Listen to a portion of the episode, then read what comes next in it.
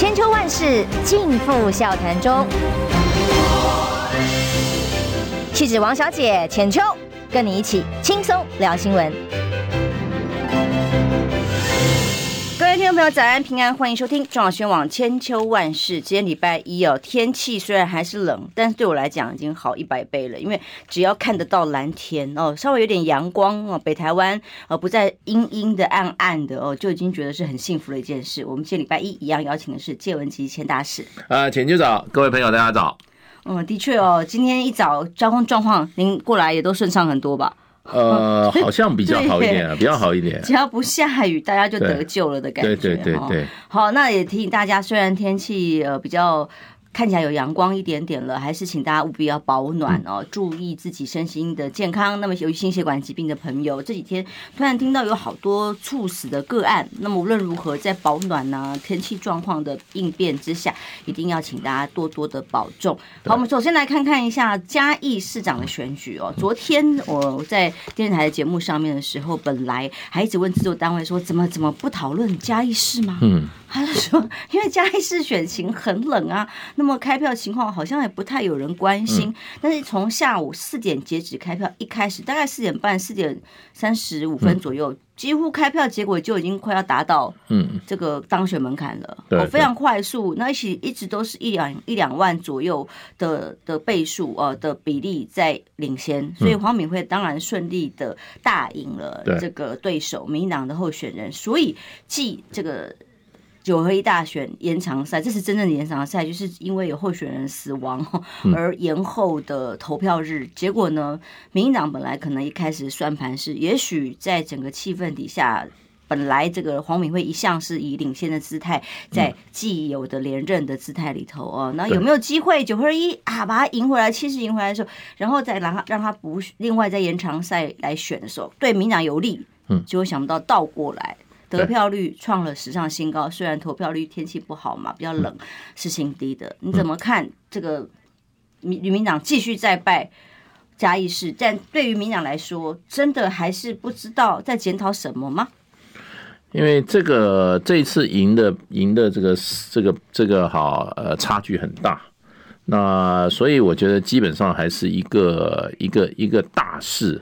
还是影响很大，就是说，现在台湾对民进党，尤其蔡英文政权过去六年的执政啊，尤其在疫情这段时间呢，还有这个黑金政，这个这倒行逆施啊，谋财害命，还有就是黑金治国，还有就蔡英文的冷漠无情哈，已经多少呃几个七百多天哈，没有跟民众哈直接面对面的哈。那么接触啊，这一系列的对民进党执政的恶感啊，那么当然对黄敏惠这一次整个整个选举的结果有很大影响。不过这么大的差距哈，那么还是显示说啊，认真做事的在职的市长，事实上是会得到选民的不断的肯定的。那么黄敏惠事实上的话。呃，很多评论都说他的政绩很好，在嘉义市各方面哈，政绩很好，没有什么争议啊，应该是也是个很清廉啊，然后照顾基层基层民众生活的一个市长。我自己去年去过一次嘉义，给我的印象就蛮好的，那么就很干净哈，然后感觉是井井有条的一个一个城市啊。台湾很多很多地方很多地方都都都不一样。像比如说基隆是我比较常去的，像林佑昌，事实上话做了八年市长，基隆市改变很少。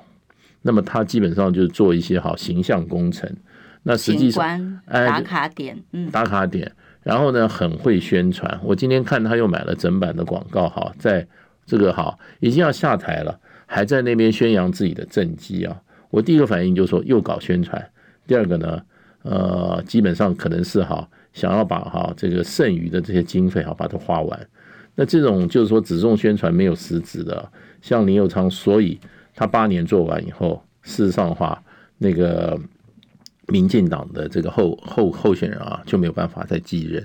那像黄敏惠的话，事实上的话，呃，基本上是我觉得除了大势啊是对他有利之外，他本身的政绩还是非常好。而且这次非常有意思哦，历年来看看黄敏惠的得票，去上一届二零一八年的时候，黄敏惠得票跟涂醒哲其实只差距了两千票，对，这么小的差距，对，想不到。在下一任这个时候，二零二二在民党执政了这么多年，中央到地方哦，都已经几乎全吃的情况之下，居然还可以呃，反而等等得票率提升到了六十百分之六十三点六百分比，李俊一只拿到了三万两千七百九十票，他拿到了五万九千对。八百七十四票，这个差距真的越来越大。对对对，我想。在嘉义市南台湾呢。对，黄敏惠当然在嘉义市是老将了，他这次应该算是第四任的吧。嗯。对，他中间有一任被被涂醒哲哈侥幸拿走，后来他又拿回来啊。我想第一个地方人脉的基础是很广的，可这个人脉你能够你能够维系，还有一些就是说，在一个比较绿的大环境里面哈。一个蓝的一个市长哈，能够这样子哈，不断的等于说哈过关斩将啊，这是不容易。嘉义县民进党几乎是永远都拿着领先非常大的幅度的。对，到嘉义市真的是不容易啊！我觉得绿地中一片蓝天呐。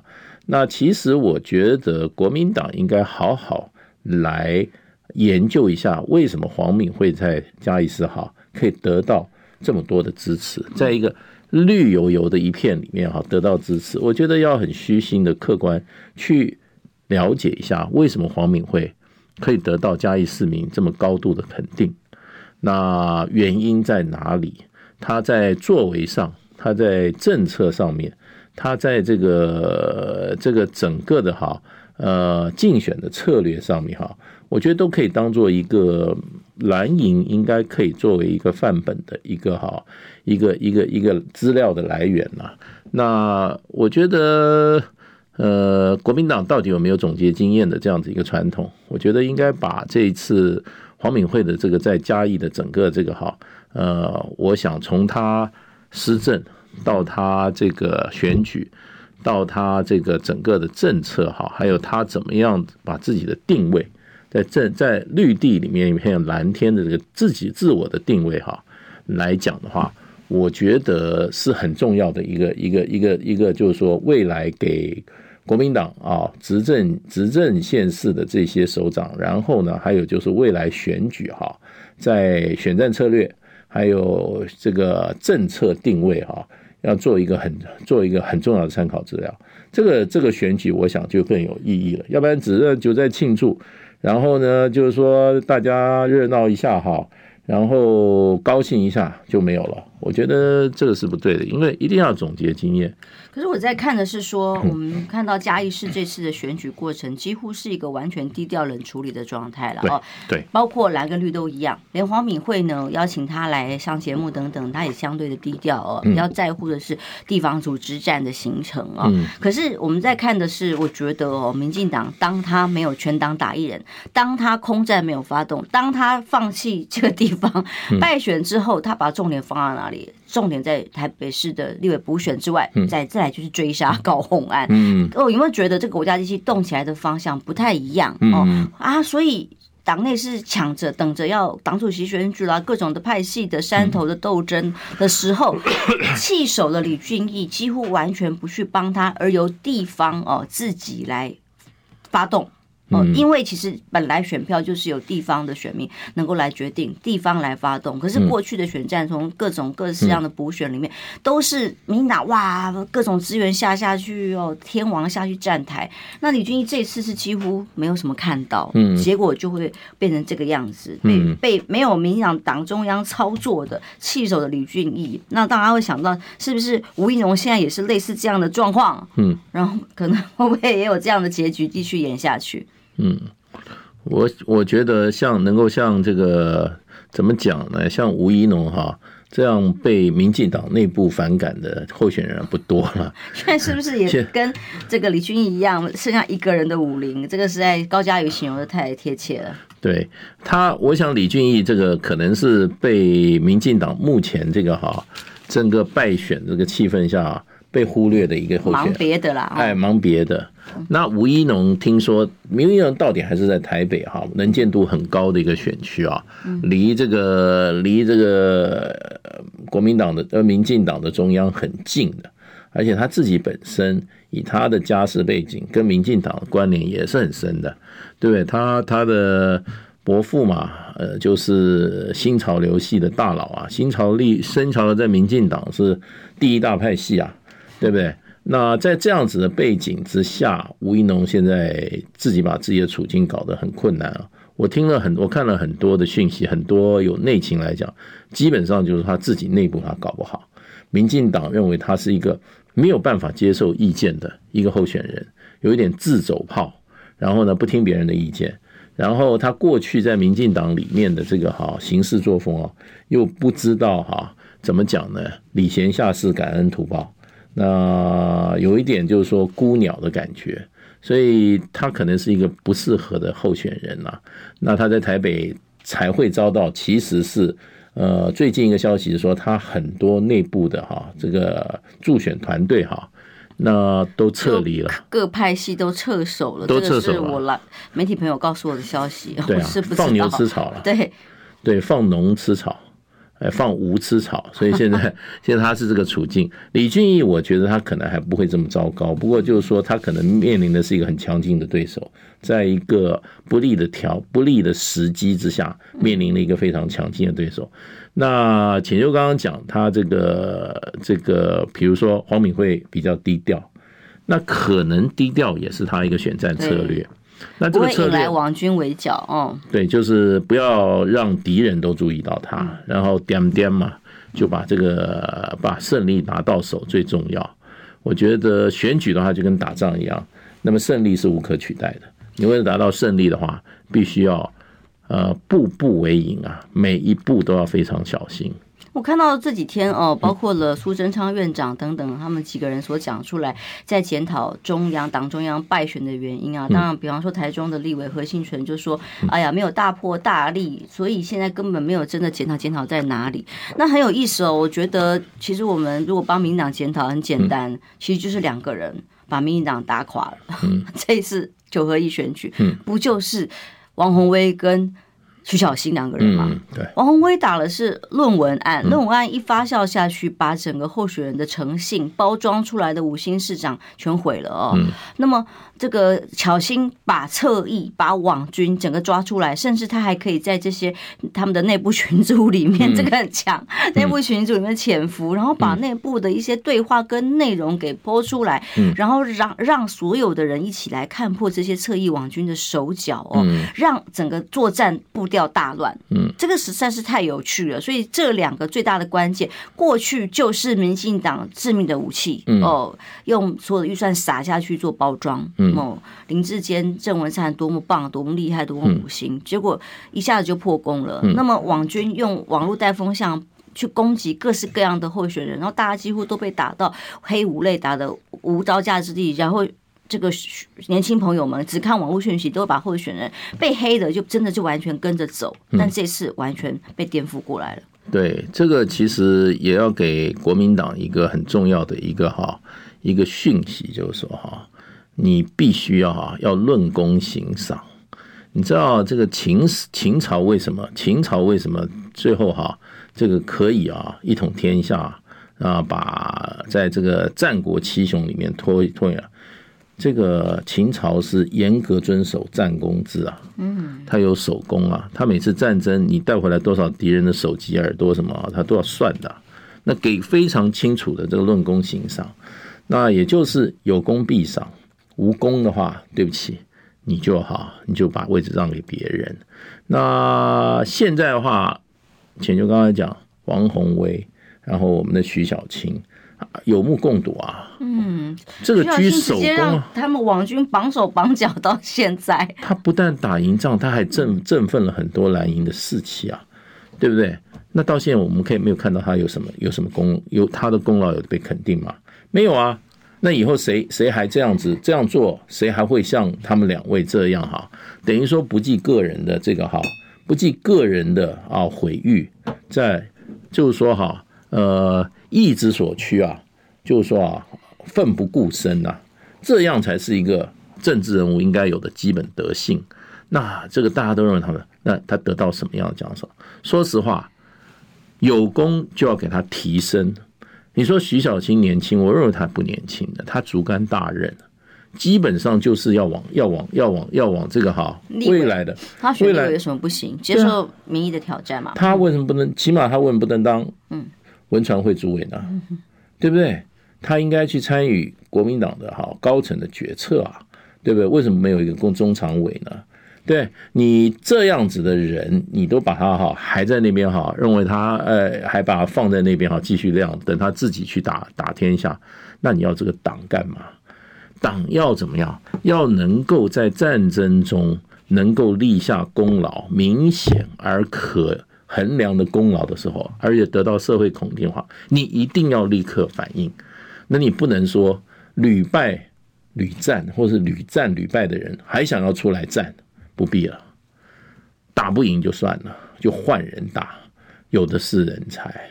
那现在能打赢仗的，你不给他放在那个战斗位置的话，那你这个党就有问题了。所以我觉得人事的这种哈，尤其政党，基本它是一个战斗团队，你要看谁能战，谁能打，不能战不能打的，你不要去。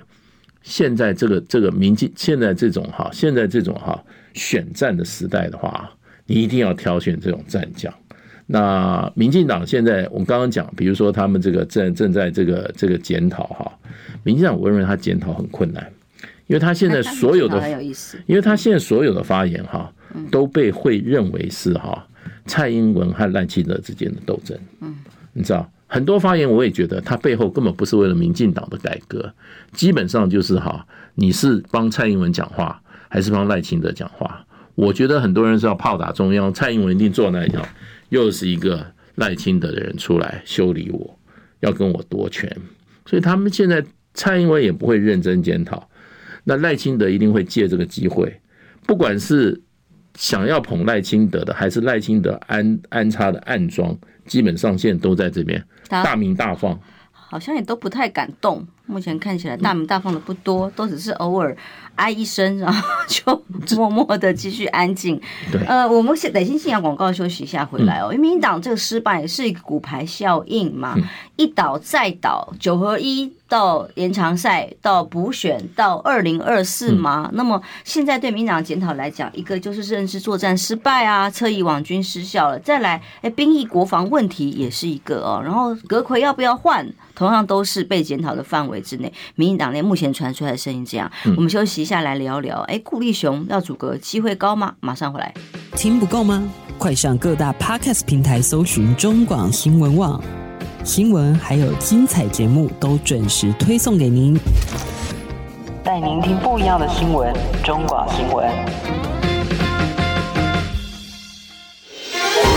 千秋万世尽付笑谈中。气质王小姐浅秋。跟你一起轻松聊新闻。时间来到八点二十五分，欢迎回到中广宣网千秋万事，我是浅秋。今天继续邀请礼拜一我们的固定来宾是介文吉钱大使。呃，浅秋早，各位朋友大家早。但是我们刚刚聊到了整个民进党的败选是一个骨牌效应吗？一败再败，三败啊，无三不成立，还要再败下去吗？那么当然很重要就是看看在野党啊，也也要撑住啊，呃，撑不撑头，对不对？那么现在民进党之所以败选，当然对于民意来讲，它的执政无效、失败，关键因素当然在这里哦。那么行政院的整个团队对于国家政策，我们真的是随便数一数。今天要想谈的话题，可以真的太多太多了。我们先谈谈国防好了哦。国防部长已经在立法院答询的时候公开的回应说。嗯，今年年底要完成延长兵役的所有的法案，呃，跟提案要通过。嗯，所以最快的话，后年二零二四就可以实施。那么这一方面是符合蔡英文政府抗中保台，说台湾很危险嘛，我们必须要把变成自己变成刺猬的基本的原则。一方面也符合呃蔡英文最在乎的美国老大哥的要求嘛。哎，可是呢，这这有意思的是，民进党在败选了之后，一直认为这可能是他们输的原因哦，甚至什么被误导被。渲染了，所以苏贞昌到现在还对于要不要呃在年底之前，这没几天了，现在已经快要圣诞节了，嗯、要不要在年底之前完成这件事情？二零二四可以实施，还不敢回答、欸，哎、嗯，这是民进党现在举举棋不定吗？因为这个延长兵役到一年哈，因为现在役男是四个月嘛，延长兵役到一年啊，这个牵涉到对民进党来讲最最敏感的部分就是选票，年轻人的选票，年轻人不想干，不想不想延长到一年，尤其役男，哎，已经过去很长一段都是四个月，为什么现在要开始一年？那么，所以我觉得他的考量的是选票。如果不是美国哈强力的这种施压来讲啊，那么哈呃蔡英文也不会轻易哈，那么就要推这个计划。那问题就是说，现在的问题就是说，蔡英文是不是要跟美国人哈反抗美国人的意志，还是说啊他要哈呃坚持呃不要得罪台湾的年轻人？这是他两难。在初败选的时候，当然是。他党内跟他都一定想，我们不能再得罪台湾的年轻人。我们已经这一次选举啊，已经失去他们的支持，这是民进党败选很重要的一个因素。那你基本上，呃，所谓的好票投民进党，青年上战场，本来只是一句口号。你现在延长兵役的话，那很多人就这样正好作死了，票投民进党就是青年准备上战场了。那可是现在，我觉得蔡英文面临两难。如果他还是照原定计划，那我们就作死，我们就可以证实美国已经接管他蔡英文政府了。蔡英蔡英文政府基本上呃受美国人指导，不是从台湾人的利益出发，这个已经证实了。因为这个对他自己有伤害的事，他都不得不做的话，也就是说，呃，蔡英文政府在心态上已经完全臣服一个外国政府了。或者，我真的觉得，如果一个国家领导人认为、嗯。这个方向才是台湾应该走的方向。嗯，他坚定的认为这样做对于台湾的国防安全有帮助。嗯，所谓的有恫吓的效果的话，那请你勇敢的主张，清楚的论述，把话讲出来，讲清楚，不是这样龟龟缩缩做一半。对，现在台湾的兵力大概就是十七万到十八万了，美国人评估要二十四万，所以他就要你延长兵役。那十十十八万跟二十四万有什么差别？你现在是大陆军吗？你大陆军是攻城略地吗？那可能很可能美国人的想法就是说要进行这个哈呃这个台湾保卫战的城镇山坡深山的保卫战，所以你要必须要足够的兵源啊。嗯那问题就变成就是说台湾的保卫战一定要以岛内决战为主嘛？对，本来的我们的防卫构想，所以整体防卫构想。基本上是什么？基本事实上歼敌于境外啊，对不对？那么主角于境外，歼敌于滩头嘛。就你如果进入城镇的话，那就是马里乌波尔啊。嗯，马里乌波尔很厉害啊，打了三个月啊。那马里波尔一个整个城毁掉了，对不对？你如果要打这种战争的话，牺牲最大的是我跟你讲，乌克兰战牺牲最大是乌克兰的老百姓啊。当然，对啊。那你如果今天台湾也发生一个马里乌波尔保卫战啊，三个月的话。那牺牲的是谁呢？牺牲的台湾老百姓啊！那就是说，大家几几代人的努力都都变成一片瓦砾嘛。然后呢，亲自己的，你就在你的昨天我参加的那个那个座谈会啊，昨天蔡正元蔡委员他就讲，什么叫什么叫真正嘛？就是你自己的亲人看见你自己的子弟在你的家门口哈，那么哈。呃，捐躯嘛，对不对？不是为哪一国捐躯不晓得啦，应该是我认为严格应该算是为美国捐躯了，也是为国捐躯了。不过那个国不是中华民国，是美国啦，那值不值得的问题。而且我以前在欧洲工作的时候，我在比利时做了蛮久的，我也是跟比利时的军方一个一个高层的吃饭，我就跟他聊天啊，我说你们你们有多少军人啊？然后我们大概加起来不到五万人，我吓一跳，我说你五万人。然后我有一次看到他们的国防部，我一到他门口说：“哎，这是国防部还区公所啊？怎么这么小一间呢？”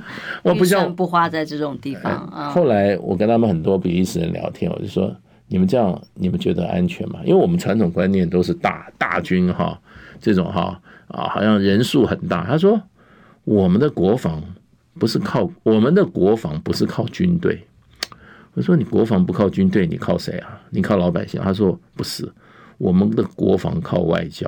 哦，有道理。哎，他说你国际关系搞得好，你把你的这些哈潜在敌人哈，你用外交手段啊，你都可以哈事先哈把那个敌意消除哈，然后在整个的对外关系上，你不去树敌，不去刺激你的敌人啊，他认为这就是最好的国防啊。他说这是最好的国防啊。他说小国再强的国防，你也没有办法跟这种 super power 对抗啊。嗯，对。你能够，你能够一年有两千亿美金的两千亿美金的国防预算吗？嗯，我们现在国防预算被被蔡英文已经搞到四千亿台币呀，买四千亿还很多特别预算都没有算进去啊，所以你能够。进行军备竞赛吗？你能够以军队的人数来强调你的多啊？很多人说啊，我们以我们这个好强大的这种哈，我们的我们以强大的这个国防实力啊，来吓阻这种啊可能进犯的哈部队的一种哈军队的一种哈呃动机。我们原始啊，真的是骗人也骗自己。我说你台湾十八万军人跟二十四万军人有什么差别？现在的战争。说实话，人家三波电磁战、飞弹战，然后这个、这个、这个、这个导弹战，你还没看到敌人呢。嗯，对，第一波你的、你的重要的这个雷达、军情设施，你都被摧毁了。嗯，你是靠人吗？靠人，美国人是希望靠人呐。可是问题，你要打乌克兰的那种打法的话，那你要广袤的国土啊，你有广袤的空间，对不对？那你今天台湾，我们大部分人都都生存在。台湾西海岸狭长的这些哈平原地带而已啊，台湾三分之二是山地啊，对，那你大部分人口集中在平原，你打这个城镇战的话，你根本没有多少腹地可以打一场哈大的会战，所以我觉得希望打城镇战。是符合美国的利益，不符合台湾人的利益。我们节目之前访问过前参谋总长李喜明嘛，嗯、他也出了一本书啊、嗯哦。那他谈台台湾到底怎么样在这个大小各方面的权力呃能能力上面都很不均等的情况之下去作战啊、嗯哦。他很强调所谓的刺猬战争的概念模式，其实就是蛮老美讲的，也是很像。但是他是在任内把呃目。把这个征兵制变成募兵制的一位将领，然后他表示，其实，在精简的兵力里面，人兵兵员不是完全的重点，是募兵制要能够建立好，能够把军事改革改革好。那我们可以呃备战，不是为了要。战争啊，但是要备战是把自己的这个能力呃、嗯、呃贺主的能力给摆出来，不是那么轻易可以被 被打败的话，至少有一点点贺主能力嘛。哦，这也是民进党政府所讲的、啊。可是他不把兵呃军基本上军队里面该有的军事改革做出来，只是想延长兵役，只增加兵员的话，他进来了还是没有好好训练啊，武器各种的配配套，还有这个训练的制度上没有改变，其实是一样的。对，只是做做表面。其实李喜明事实上蛮受到美国军方的欢迎的啦。嗯，那么我记得是去年的美台军事工业会议哈，那次会议是第一次我们台湾军方没有派人去。嗯，呃，整个国防部没有派人去。那么，可是美方希望李喜明去。嗯，所以就是防卫台湾的防，所以台湾的防卫战略哈比较符合美国人的胃口啦。那他是就是说。是国防军嘛？好像是，就是说民间国防军的部队嘛，也是基本上很像这个清朝末年哈，这种哈叫曾国藩、李宗、李鸿章啊回乡哈训练团练啊，每一个军每一个每个地方上哈都有自主的军事组织，你知道？然后就没事练那个叫叫什么哈？叫什么镇啊？我们台湾以前我们台湾以前各乡镇都有自行武力的，因为台湾是新开发地区啊。所以民间呃保存武力的这种哈是蛮蛮以前叫什么镇哈叫啊叫宋江镇，我们小时候常看到啊，我们民间是有武力啊。那你知道这个这个雾峰的林家本来就是一个有武力的，呃，像这个林朝栋这个栋志军啊，在中法战争的时候，从从这个台中赶到雾峰，赶到这个基隆助战啊。这都是民间团练的这种概念，所以李喜明的想法，我又想到，哎，很像搞团练，对。可是问题就是说，美国人的想法是，连刺针飞弹都放到哪里？都放到派出所。对呀，一个派出所放一个，然后把枪带回家，然后像那个黑熊部队，没事训练好军事，这个在地方啊搞这个黑熊部队啊，这些哈，我以瑞士的一个例子来跟跟各位分享，瑞士是全民皆兵，然后瑞士哈，呃。一般来讲，哎，我们去都没有感觉。哦，瑞士是国防概念是非常非常，我只觉得好山好水好无聊。瑞士是一个为什么你知道？要讲瑞士这个传统啊，瑞士以前在欧洲是最穷的国家。嗯，那他老百姓最后靠什么为生？他靠当这个佣兵，帮人家精品的。没有没有没有 没有，瑞士的国家历史，他叫他们以前外销什么？他们我们外销血。也就是他是出去帮人家打仗，当佣兵啊，所以你现在梵蒂冈哈这个教皇天主教教皇的卫队哈，还是瑞士卫队，几百年的传统啊，穿那个长那个哈黄红交间的那个条状的裤子，那就是瑞士卫队。然后呢，瑞士卫瑞士的佣兵哈，那个出现在。这个十八、十七、十八、十九世纪，欧洲各大战场都是瑞士佣兵，骁勇善战。为什么？因为他们他们在山地长大，那么非常剽悍，然后耐力各方面啊都很强，又又缺钱，因为重农主义的时候，他们有大片农田啊，他只能山间养几只牛啊，所以是比较穷的，就靠什么卖血。所以瑞士是靠这个传统，所以他们的这个战力是很强，国防概念也很强。所以到现在为止，国防一直都还是说国全民皆兵，然后怎么样呢？枪是可以带回家的，枪带回家以后造成很大的问题，因为瑞士的青年的自杀率蛮高的，哎，在家里哈常常有这种，呃，比我不是常常有啊，就有这种这种想不开的时候啊，嗯，那么用枪自杀的时候，所以不要认为把武器交到民间是没有问题的。哎，要把再把这个刺针飞弹放到这哈各个各个各个派出所，那还得了啊？那我觉得，我觉得现在我们这些呃在那边出主意哈，来武装台湾的这些人啊，基本上哈都太啊呃轻忽了战争的残酷性。台湾应该是哎，看看，你知道日本连要。摆这些啊，长城的这些啊，这些飞导弹啊，日本民间都反对啊。为什么？日本民间是说，你不要又给我搞军国主义啊。过去是侵略者啊，也让他们自己的百姓饱受困难啊，困苦，那个代价太大了。因为有的时候你怀璧其罪啊，你家里面本来没有没有两挺机枪的，人家不会注意你啊。你家里先放两挺机枪，也盗匪都注意你了，对不对？那所以怀璧其罪啊，你不要随便随便武装一个地方。你像你随便武装一个地方，这个地方就变成一个军事打击的目的了，目标了。像日本这个琉球。琉球他们就非常反对，他说：“你把武器都放在放在我们琉球，嗯，把我们西南诸岛，也就是琉球群岛，当做日本的一个武装重镇。”他们一直反对。那那我们琉球也变成被被攻击的第一个目标。是。那日本人为什么这样做？日本人故意这样做的，因为日本人没有把琉球当做本土啊，本土啊，而且琉球人也不是被日本人完全接受的真正的。嗯，日本人嘛。但是我们回归到正题来讲，嗯、所以在民进党所谓的改革检讨里头哦，内阁改组，现在苏贞昌真的连这个兵役延长都说不定哦，嗯、所以现在传出来说，可能由顾立雄明年一月来组阁，嗯，你觉得几率高吗？我觉得如果说苏贞昌要下台的话，那么接替他的最几率最高的是顾立雄，嗯，因为就蔡英文来讲的话，基本上。他实际上行政资源啊，整个行政资源、国家机器行政资源啊，那么如何使用，用在哪里，是还是由他来做主。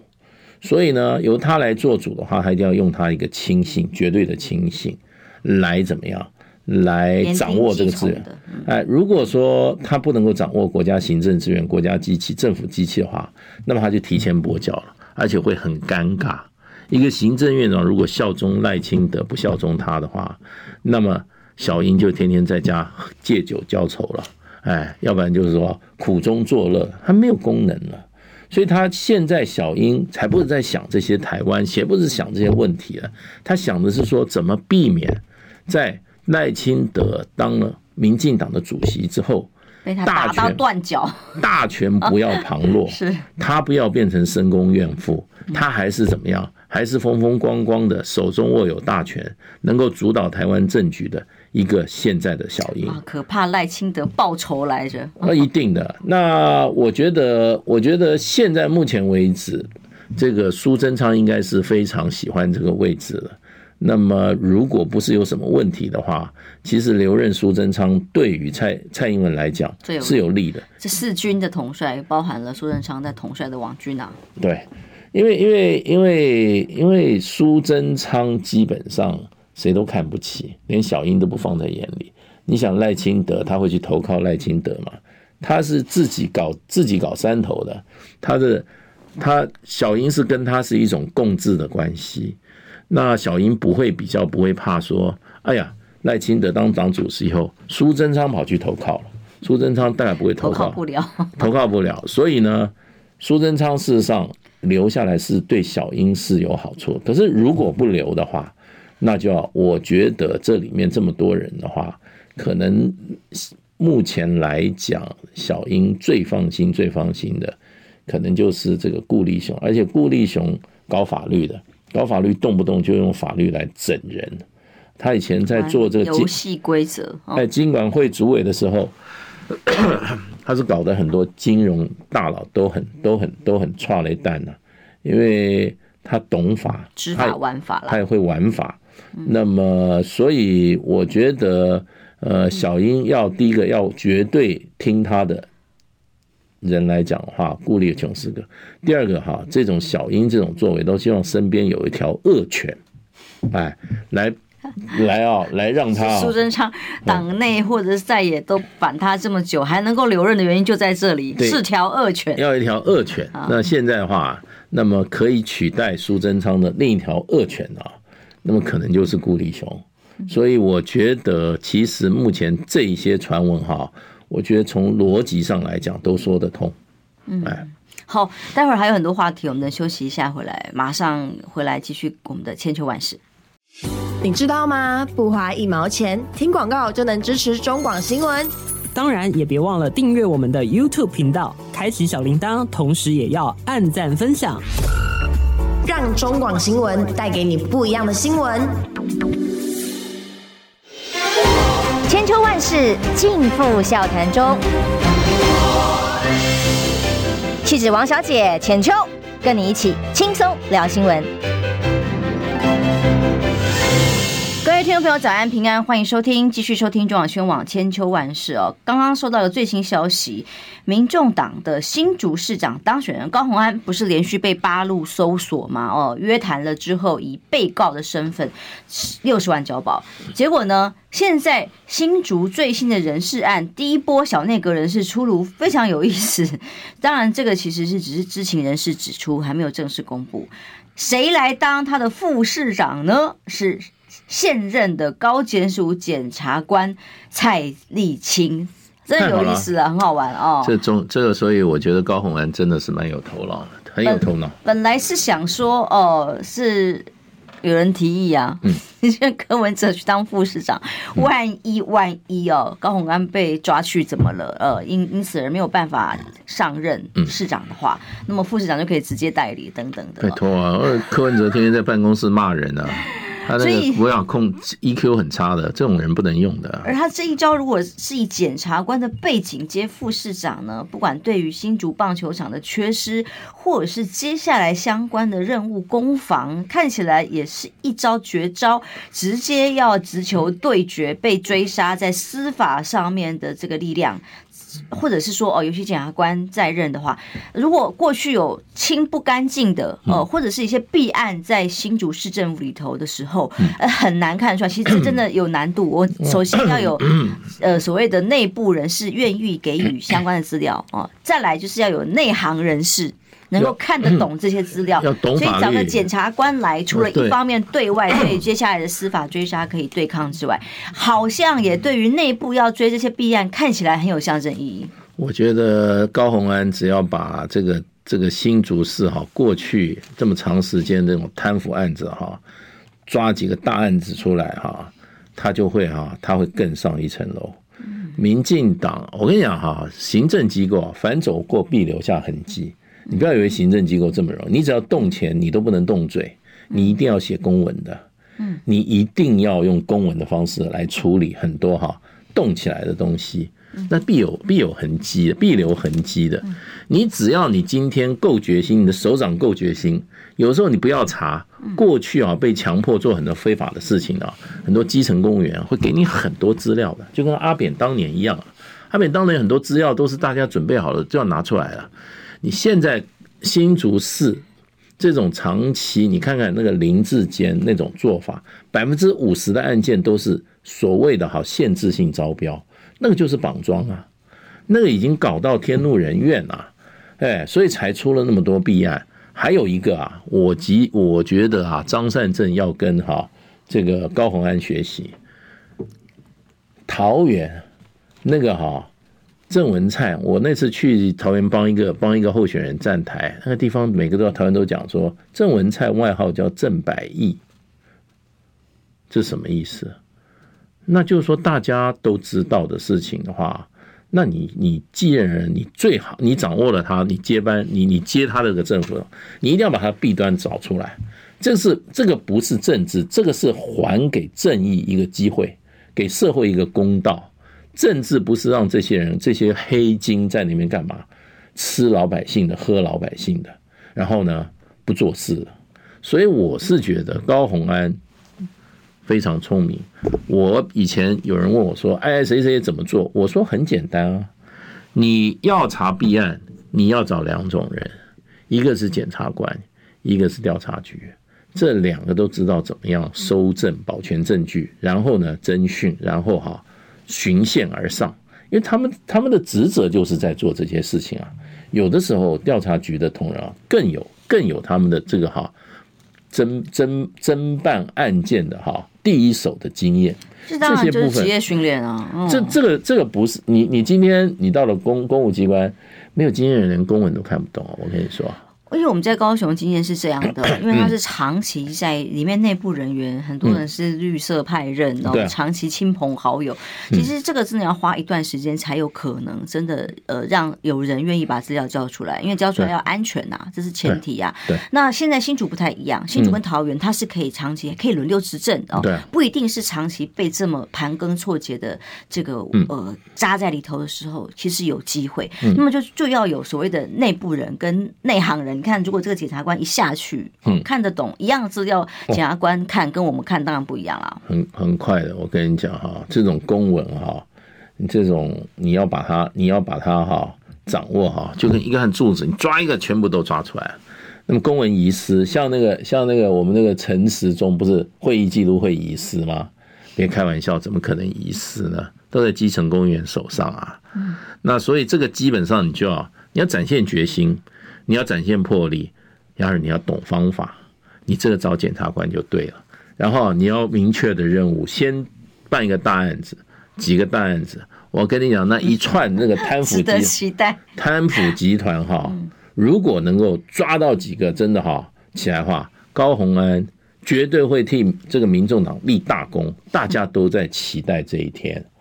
你看，这次王宏威他的他的政见，叫谁下台，叫谁负责，叫谁下台。这个真是民间需要！现在现在台台湾老百姓真的看民进党这个政府啊，吃香喝辣哈，那些啊黑金污染的整个这个哈，我们的政府啊，真的是看不下去啊，都没有拿，没有人拿，有没有人拿他们有办法吗？那要你这些反对党干嘛？你反对党的职责就是要做这些事情。你今天选你出来，就是还给社会一个公道嘛？那你不能够实现正义，不能够还给社会一个公道，选你干嘛？对，所以高鸿安，我觉得这一点做的真的值得哈，国民党的哈很多很多这些哈新上任的这些新科的哈地方首长啊，值得参考借鉴。哎，因为这个目前不能新立，你也要除弊啊。这是目前是联合报的独家消息，当然高鸿安自己还没有亲自宣布，但如果是真的是有检察官哦，而且是高检署在二检的检察官来。长副市长，这个真的是目标方向很清楚，嗯、而且感觉很有战力。对，其实你知道，你知道这个很多人就在批评说，新加坡的李光耀是独裁。新加坡说，李光耀说，我一点都不独裁，你们来跟我辩论，我可以跟你好好的谈，我怎么用治理新加坡。他说，我是我是有政敌，没有错，我很多政敌败在我的手里，可是我都是用法律的方式。严刑峻法，但是这个法令很清楚，一视同仁。他非常照法律的方式，他的他的他的政敌最后都是在法院的诉讼中被他被他哈斗倒的。所以民主政治不是没有斗争，斗争是在法律的程序、法律的规定里面斗争。那国民党就是一直掌握不住这个这个这个。民进党的这一些创党里面，百分之五十以上都是律师，国民党没有这种人才。不晓得法律在于民主政治整个的运作里面扮演极为重要的角色。美国的从政人物通通是律师。嗯，我跟你讲，以前我是总统法律系的，之前对对。可是你 知法玩法，不是说你头是用法律的，而是你用的人里面哈要有非常强的法律素养。那么法律代表一个程序的正义，一个规定的正义，实质的正义哈，这些部分哈。是在一个哈一个现在这种哈，所以民主的这样一个一个一个一个环境里面啊，法律是关键。那我觉得高虹安终于有一个人懂这一点了。他基本上啊，第一个他自己他需要旁边有一个懂法律的，让自己很多作为哈不要误触到法网。另外一个哈，他要让他的前任的所有的弊端哈。都能够被怎么样绳之以法，他也要懂法律的人去做，以他没有法律背景的人，他不晓得怎么做的。这些检察官来一看，这什么东西要保全证据，用什么程序取得，清清楚楚，一个都逃不掉。这个公文都是连号的，你只要公文抓到一个哈，你把连号一个都追出来，谁敢隐匿公文的话，对不起，那你就要负责。基政公园本来大家都是依法行政的。所以没有什么隐匿公文的问题。那你程序不合法的话，那个中间就有实质上的问题了。所以每个案子都清清楚楚，反走过必留下痕迹。而且我们各个公务机关，它的所有的单据、报账的单据，基本上都在主计单位。我记得应该是七年。就说你所有的原始单据，他都要保留，反正七年。这也是阿扁的机要国务机要费为什么被被被罪证确凿，把他报账的那个所有单据来，有有有这个丽婴房的这种小儿童有尿布什么都在里面。你说这国务机要吗？嗯，对。那你今天你今天光林志坚过去这么多年来，他所报销的各种公款。